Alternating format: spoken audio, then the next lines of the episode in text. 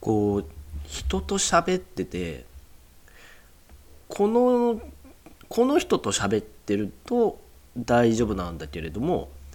別のこっちの人と喋ってるとこう言葉が喉の奥の方に詰まっちゃったり、もしくはこう頭が全く働かなかったり、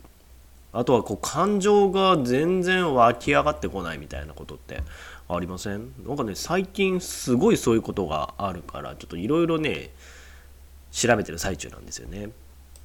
はい、皆さんこんばんは。鍋ラジオの鍋です。アメリカ在住の医師で宇多田ヒカルをこよなく愛するゲイです。リスナーノルマはさんにん、有益な情報は一切ないのでご容赦ください。そう、皆さんこう人と話すの好きです。僕もね、割と友達と話すのとか、まあグループで話すのも好きだし、あとは日本にいるときはゲイバー行くのもすごい好きだったから、人と話すの別にそこまで苦じゃなかったはずなんだけれども、なんかねこうアメリカに来て、この人と話すのは大丈夫なんだけど、こっちの人と話すときに全然ね、あのー、すごい苦手感が出ちゃう人がいるんですよね。ただね、その共通点っていうのが全然わからなくて、意外とノン系の男性と話してる分にはあのね、案外大丈夫だったりするんだけれども、こうゲイの日本人の友達と話すときに少しこう言葉がどもっちゃうっていうのと、あとなんかこううまくスムーズに話すことができないっていうね場面があって、 な, なんだろうねこれね、その全くね心当たりがないわけではないんです。そのあるシチュエーションにおいて必ずあの人と話せなくなってしまうっていうのがあって、それがね、一つは職場。まあ、今僕研究所で研究してるので、研究室で仕事してる最中は、まあ、雑談が全然頭の中に浮かんでこなかったりとか、まあ、言葉がどもっちゃったりはするんですよね。だから実はこの職場から離れて同じ人と話す分には全然大丈夫なんですよ。そのまあアメリカ人とかも結構多いので、あのホームパーティーとかに会った時はフレンドリーにいろんな話とかもできるのに、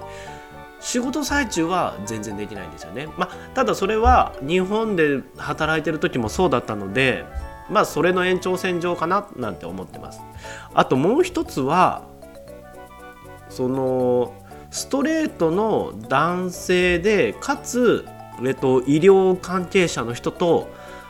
あのやっぱり言葉がどもってしまうっていうのがありますね。あとはね、こうゲイの人と話すとやっぱ言葉がどもっちゃうっていうのがあるんですよね。いや、まあ、僕もゲイなんですけど、あとゲイバーもやっぱ二十歳の時からずっと行ってるので、まあ、慣れてるっちゃ慣れてはいるんだけれども、やっぱりね、なんかちょっと緊張しちゃったりとか、まあ人見知りっちゃ人見知りなんですけれども、あのそれ以上にやっぱりね、あの塞ぎ込んでしまうまではいかないけれども、うまく言葉が出てこないっていうのがね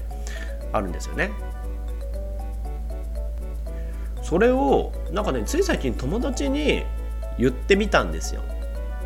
こういうシチュエーションとこういうシチュエーションとこういうシチュエーションで、しかもこう人にあのよって、もしくはシチュエーションによって話せないっていうのをなんかお伝え伝えてみたら、なんかね、あのーピーティーエスディー なんじゃないって言われて、えー、と思ってだから ピーティーエスディー ってなんかこうあれかと思ってて、あのー、戦争に行って残虐なシーンを見て、あのー、トラウマが起きてなるんじゃないかななんて思ってたものだから、なん俺別に戦争には行ってないしなんて思ってたんだけど、あのー、やっぱりね、どこかで傷ついたことがあるとやっぱりそれに対して症状が出ちゃうっていうのがあるんですよね。あの、まあ、ピーティーエスディー でもあるし、あとなんか、あのー、小さい頃に何か悪いことがバッと起きた時に、もう次はこうしないようにしようをずっと心に留めておくと、あのー、できなくなってしまうものがあるみたいな、そういうのをねインナーチャイルドっていうらしくて、自分の心の中のあの子供、多分子供時代に傷ついた何かがこの、あのいるとやっぱできなくなってしまうものがあるみたいな、まあ、ピーティーエスディー みたいなもんですよね。インナーチャイルドね、ちょっとスピリチュアル系も入っちゃってるから、あの正しい用語ではないんだけれども、でも ピーティーエスディー っていうほど の, あの社会的にこう社会生活に影響が出てしまうほどのものでもないから、まあ、なんとも言い難いんだけれども、そう、そこであの今僕日本にいないでアメリカにいるので、あのカウンセリングを受けてみたいと思ったんですよね。精神科まではいかないし、その社会生活に影響出てないから、まあ、他の人から見たらあの人見知りだなぐらいしか思えられてないんだけれども、その人見知りがずっと続いてしまってるので、これはなんとなく心理カウンセラーとかさ、あとはなんか公認心理師みたいな、あの認定心理師か、あの人の助けが必要なのかなと思って、でしかもあの精神科じゃなければ処方が必要っていうわけでもないし、診断名が必要っていうわけでもないから、きっと保険適用外だし、もしかしたらこうバーチャルでオンラインであのアメリカからでも日本の人とあのそういったね心理カウンセラーみたいな人と話せるんじゃないかなと思ってね、検索したら割とあるんですよね。そのカウンセリングをオンラインでやってますみたいなで、一旦それに登録して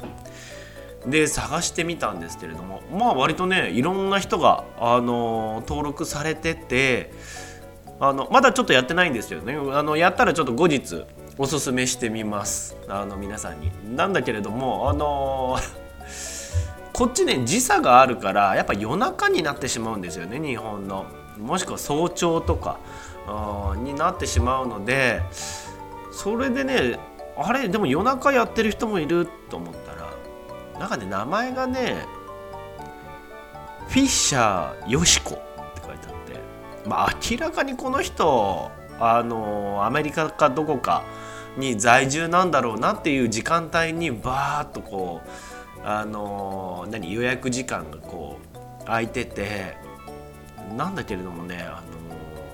まあ、海外生活で、あのー、ストレスを抱えている駐在妻の皆さんみたいな感じの紹介で、